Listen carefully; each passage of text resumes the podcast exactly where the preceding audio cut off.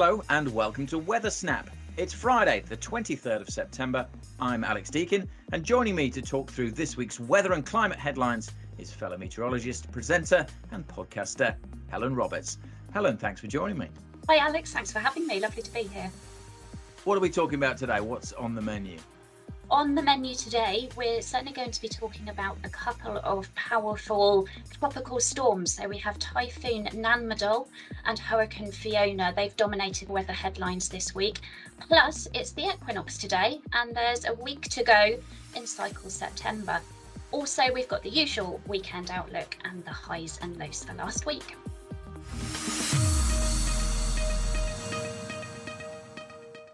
First, let's clear something up because it has turned a bit colder this week. And uh, now, as you mentioned, it is the equinox. So it's officially autumn in the Northern Hemisphere, however you measure it. Um, so obviously, the newspapers got a bit excited this week and started with their first of many, I suspect, headlines about snow this week. So let's deal with that. Any truth in these rumours slash headlines? Yeah, I feel like we have this similar conversation every year, Alex, don't you? It's certainly getting colder early next week. And there may be a little bit of the white stuff around, but it's really only on the, the hills of Scotland, as you would expect at this time of year. And the other thing is to mention that the ground is still really quite warm. Even as we go into to the early part of winter, the ground holds on to its, its heat, its warmth for a good few months yet. So we won't be seeing any ice gritters on the roads just yet. No need for gritters, no need for ice plows, uh, snow plows even. And yes, snow on the Scottish mountains in autumn is not really newsworthy. We actually did a, a, TikTok on this earlier in the week, so make sure you're following the Met Office on TikTok. And uh, there's much more and a, a, slightly more detailed meteorological look if you check out Aidan's 10-day trend. That's uh, that's on YouTube. Okay, let's get serious now because two really big weather stories that have happened this week. Two uh, hugely damaging tropical storms that have had devastating effects on very different parts of the world. Hurricane Fiona is still churning in the Atlantic, still causing some problems. Uh, but also in the Pacific, one of the most powerful storms of the year brought devastation to large parts of Japan yeah, an incredibly powerful storm affecting Japan. This one, uh, the impacts that I've been seeing on the news and social media have been really sad to see. So there's been lots of flooding, storm damage, effect Japan is pretty well prepared for these sorts of storms. You know, their infrastructure is good. They're used to tropical storms quite frequently throughout the course of the year. But yeah, this one was a serious one, and they issued the first, I think, the first ever evacuation notice for, for at least parts of the country. I think 4 million people were asked to evacuate. That's what some of the news uh, outlets were quoting. 4 million people were asked to evacuate their homes. Incredible one point three hundred and fifty thousand people were without power at one point. As you said, widespread devastation. The the track of this storm was quite interesting as well because it kind of went along the main islands of Japan as well. So it just exacerbated the problems. Um, depends how you measure it, but the joint most powerful tropical system that we've seen so far this year in 2022 at one point highest winds were 155 miles an hour. That's the one minute sustained winds. And it hit Japan with winds of 105 miles an hour. But it mostly has been the rainfall that's that's caused the big problems. Uh, one site's recording 726 millimeters of rain in 24 hours, which is about as much as Birmingham gets in a year. So in in one day. Uh, so no surprise to see that we've seen such huge devastation with the flooding incredible numbers there in terms of the the rainfall and the wind strength. And you mentioned about measuring tropical storms slightly differently across different parts of the world. But actually, something that I find quite interesting is it's not always necessarily about the power or the strength of the winds. It's sometimes about the amount of rainfall. It's sometimes just about where it impacts and whether it impacts a lot of people or not. So, it, yeah, it's interesting to see impacts not always completely in line with the intensity of the storm necessarily let's deal with Hurricane Fiona now because that is the other big story that's been in the news this week. That is still ongoing, still a category four at the time we're recording this, and very close to to Bermuda. This kind of formed or was spotted as a tropical wave just as Nanmadol was forming. So back on the 12th of September, something like that, it was it was spotted by the National Hurricane Center as an area of concern. And since then, we've just been watching it and watching it named as Fiona on the 15th of September. So just just under a week ago, hitting Puerto Rico as a category one storm on Sunday, devastated Puerto Rico and the Dominican Republic over recent days. And of course, these are areas that were really badly hit by one of the worst storms in living memory, you know, Hurricane Maria back in 2017. A lot of that area still hadn't fully recovered and then hit by this hurricane this week. It has caused fatalities. You know, similar scenes in terms of mudslides and flooding. At one point, the whole of Puerto Rico was without power. Similar kind of rainfall totals as well. 600 millimeters fell in Puerto Rico and around 300 fell in, in 48 hours over the Dominican Republic. The wind's not quite as strong with this one. As I say, it hit as a category one slash two, so 75 to 80 miles an hour. But um, that storm is still ongoing. And since it's left Puerto Rico and the Dominican Republic, it's intensified as it tracks northwards, affecting Bermuda at the moment. Uh, Bermuda, again, a bit like Japan, like you said, Helen, is, is more resilient perhaps than some of the other Caribbean islands, uh, but still likely to cause some issues here. Even if the eye doesn't pass directly over, it's still going to be a very close hit and likely to cause some problems because, as I say, it's still a very dangerous system as a category four. And then this is the storm that I mentioned at the start of the programme that could be influencing our weather. Now, we're always keen, aren't we, to point out that when we get ex tropical storms or ex hurricanes heading across the Atlantic, it doesn't necessarily mean bad news for us. It doesn't necessarily mean stormy conditions. They can affect our weather in all sorts of different ways, can't they? So, how is it looking for us as a result of ex Hurricane Fiona? Well, yeah, this is really interesting because it's going pretty much due north. So first of all, it's going to it is going to impact Canada quite directly. And Julian Hemings, a tropical prediction scientist here at the Met Office, who's been on this uh, podcast many times, was talking earlier about potentially record-breaking winds on the west coast of Canada this weekend from this storm system because it's heading due north. Obviously, as you say, it won't be a tropical system by then. It probably won't be a hurricane, but it could still bring very damaging winds to Western Canada. But what it's doing is it, it's what we say is amplifying the weather patterns across the Atlantic. So as that deep low pushes north across Canada, it's actually allowing a huge area of high pressure to develop in the middle of the Atlantic. And that means that we're going to be on the cold side of that high pressure. And we're actually going to introduce northerly winds as we go into next week. So it is going to turn colder across the UK as a sort of indirect consequence of, of Hurricane Fiona heading up that eastern seaboard of Canada. So really, really interesting. Again, something that Aidan picked out in the 10-day trend, which is available on YouTube. If you want to catch that, he talks a little bit about that and how that's impacting our weather. Speaking of the great man, let's catch up with him now and get Aidan's actual forecast. Here's the weather outlook with Aidan McGivern. Since Wednesday, we've been watching a cold front amble its way southeastwards across the UK. And by Friday and the start of the weekend, that amble turns to a dawdle as the front slows down. It develops what we call a frontal wave, which is essentially a little kink on the weather front, which not only slows it down, but can introduce some heavier rain. So what that means is that Saturday looks likely to be a fairly wet day in the far southeast of England, showery but also potentially thundery at times, along with a strong breeze, and those conditions will make it feel on the cool side. Elsewhere across the UK, much brighter skies in the wake of that front, some sunny spells, but also a scattering of showers, particularly for northern and eastern parts of the UK.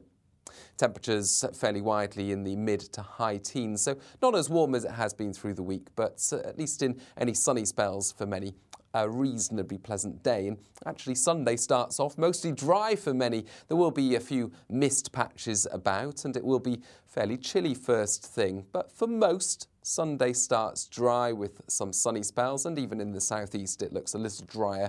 Now, later on Sunday, another cold front comes along, this time from the north. This will bring some wet and windy weather as we end the day across northern parts of the country, with the risk of gales for exposed parts of northern Scotland, for example. That heavy rain and the strong blustery winds will push south across the UK during Monday, and behind that cold front, northerly winds will introduce even colder air. So uh, certainly feeling a chill on Monday and Tuesday. And with those northerly winds, we'll see fairly frequent showers as well. Rain and hail at uh, lower locations, but I think for the tops of the Scottish mountains, could even see a few flakes of snow. And then later next week, things start to turn a little warmer again, but also more unsettled.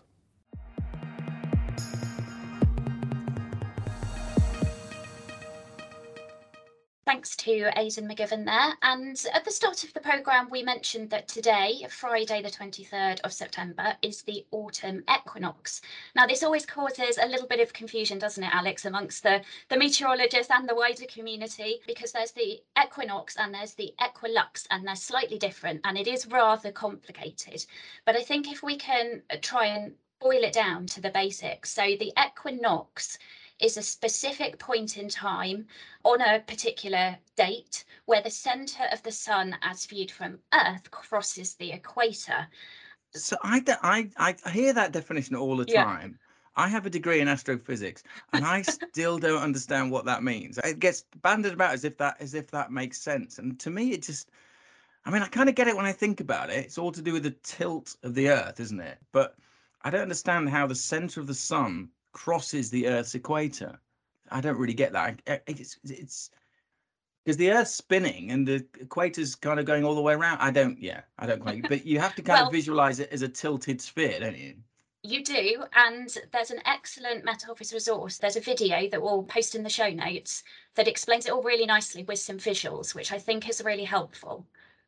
Yes, I I have seen that, and that did explain it very well. That, Yeah. that is good. It's Aidan again, isn't it? I think Aidan. It's voiced it, right? it's it's, all about yeah. Aidan. Aidan's doing some great work on today's podcast. But yeah, that's on YouTube. But the day, the, the equinox means equal night, right? But it's not equal, is it? That's the thing. That's the the extra confusing part. So the length of day on the equinox for most places is actually slightly longer than 12 hours and the nights are still slightly shorter than 12 hours. So it's the equilux where the day is closest to exactly 12 hours. So that that's kind of the difference between those two. And this year that falls on Sunday, Sunday the 25th of September for all UK locations.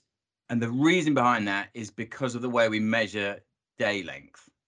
So the day, we say that the day starts when the top of the sun comes above the horizon. That's it, the- because the sun is a circle, not a point in space. So yeah, it's when the like you say, the top of the sun comes above the horizon, and at sunset, the bottom, the top goes below the horizon. Yeah. So you get that extra, there's that extra few minutes yes. where between the top of the sun is still visible, the middle of the sun. So on the equinox, the middle of the sun. No. yeah, on the equinox, it's the middle of the sun goes down below the horizon at Yes. the sunset and sunrise. The middle of the sun is Yes. exactly due east, exactly due west, and the middle of the sun will go down and come up. But we measure daylight, so a day is slightly longer because it's the top of the sun and that's why the equinox is a couple of days later. There's also the Yeah. bending of the light as well. Again, explained in this video much better than I'm doing here on this podcast. The bending of the light due to the Earth's atmosphere, which also has an effect, which means actually the sun appears to have come up, even when it's actually slightly below the horizon, but the light gets bent by the Earth's atmosphere. Yeah, it does. But I think you've explained it nicely actually there, Alex, that the difference is about whether you're measuring the, the middle of the sun or the Yeah. outer edges of the whole disk effectively. Yes, that's that's the key. That's the key factor.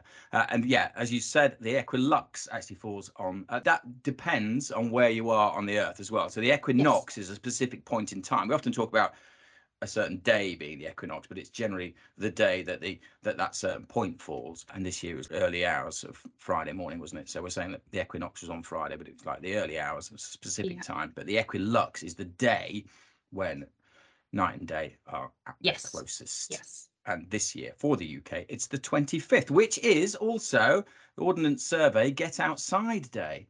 So there's a big push for people to get outside. Hashtag get outside will hopefully be trending on Sunday. Yes, Ordnance Survey encouraging people to get outside, be that in the city, uh, in the in the woods, doing whatever. Uh, and here at the Met Office, we'd like to encourage you to do that as well. And also make sure you look up at the sky because there's always something to see in the sky as well when you're outside. Good for mental health, uh, good for physical health as well. And even perhaps maybe go out on your bike. Are you a big big cycling fan, Helen? I'm, I'm have to say I'm not, Alex. I'm I'm not into my cycling, but I am totally on board with the getting outside. Um, and I'm absolutely fully on board with the looking up at the sky and the clouds. As you know, I'm a, a keen member of the Cloud Appreciation Society, Yes. um, who had a big day last week, um, Cloud Appreciation Day, the first one, the first one ever. So that was exciting. So we were all Ah. outside looking up and taking photos and submitting them to the website. Ah, the cloud appreciation. s- Oh, well, I'll check that out. I will check that. out. One thing you can't do though is look at the sky while you're cycling along. That is that is No, dangerous don't do that. and, uh, and shouldn't be promoted. And we're coming to the end of Cycle September. Uh, and to find out more about that, Clare Nasir spoke to Met Office cyclist Helen Mako Yule and here Charlie Brooke Barnett of the organisation Love to Ride. Love to Ride is an online platform that's all about getting more people to ride bikes. So we have a we have a fun slogan. We want to switch cars for handlebars. We were established in 2014, and yeah, we've been doing fun bike riding challenges ever since. So this is not just a UK initiative. In fact, you span many countries. The USA, Australia, New Zealand. So yeah, it's a truly global challenge. And it's not just about people getting on their bikes and riding. You provide an incentive for people to become a little bit more competitive. Yeah, it's all about getting everyone involved. Individuals simply head over to lovetoride.net, set up their own profile, and yeah, log their rides, earn points. The points are very much set up so you get more for encouraging people. So there's 100 points up for grabs for encouraging new riders to the platform. And we got some really cool prizes up for grabs this year. We've got a holiday, e-bike, a pizza oven, For someone who doesn't actually own a bike, you're really sort of pushing me in the right direction. Someone who does actually own a bike and cycle all the time is Helen. Helen from the Met Office. Hi. Hi there. So, what actually happens in September at the Met Office when you're getting people to be part of this initiative? One of the really special things about Cycle September is that it's all about workplaces competing against the other workplaces of similar size. So the main thing we do to encourage that is we do a lot of promotion. We um, have a Yammer channel called Bicycle Users that staff who are interested in using bikes tend to be part of. We do a lot of chat on there, encouraging each other. We try and organise sort of events and things that might encourage people to take part. So anything from in, in 2018, we did a really big event where we had lots of businesses come down to the street area of our headquarters. We had people teaching people how to do bike maintenance. And I have worked in HQ down in Exeter, um, and the Met Office there really does have a strong cycle presence. How many people have you got involved on this one? So I'm not sure how many we've got this year so far. Um, Charlie can probably tell us that by looking at the platform, but we've peaked at around 200 people in previous years, which is about a tenth of our entire workforce, which is a really fantastic amount. We're also quite lucky at headquarters in that we have quite a lot of good facilities here as well that make it easier to make that switch, like uh, the ability to get a locker. We've got showers, we've got drying rooms, which are essential if you've been had a particularly rainy commute that day. And it really kind of helps to make active travel a reality. And the Met Office have been past winners. We have actually. We've been really quite successful over the last few years. I think uh, last year we might have won both regionally, nationally, and globally, uh, which is really quite impressive. We've been national champions, I think, for the last five years. Charlie, tell me about some of the key benefits of people cycling.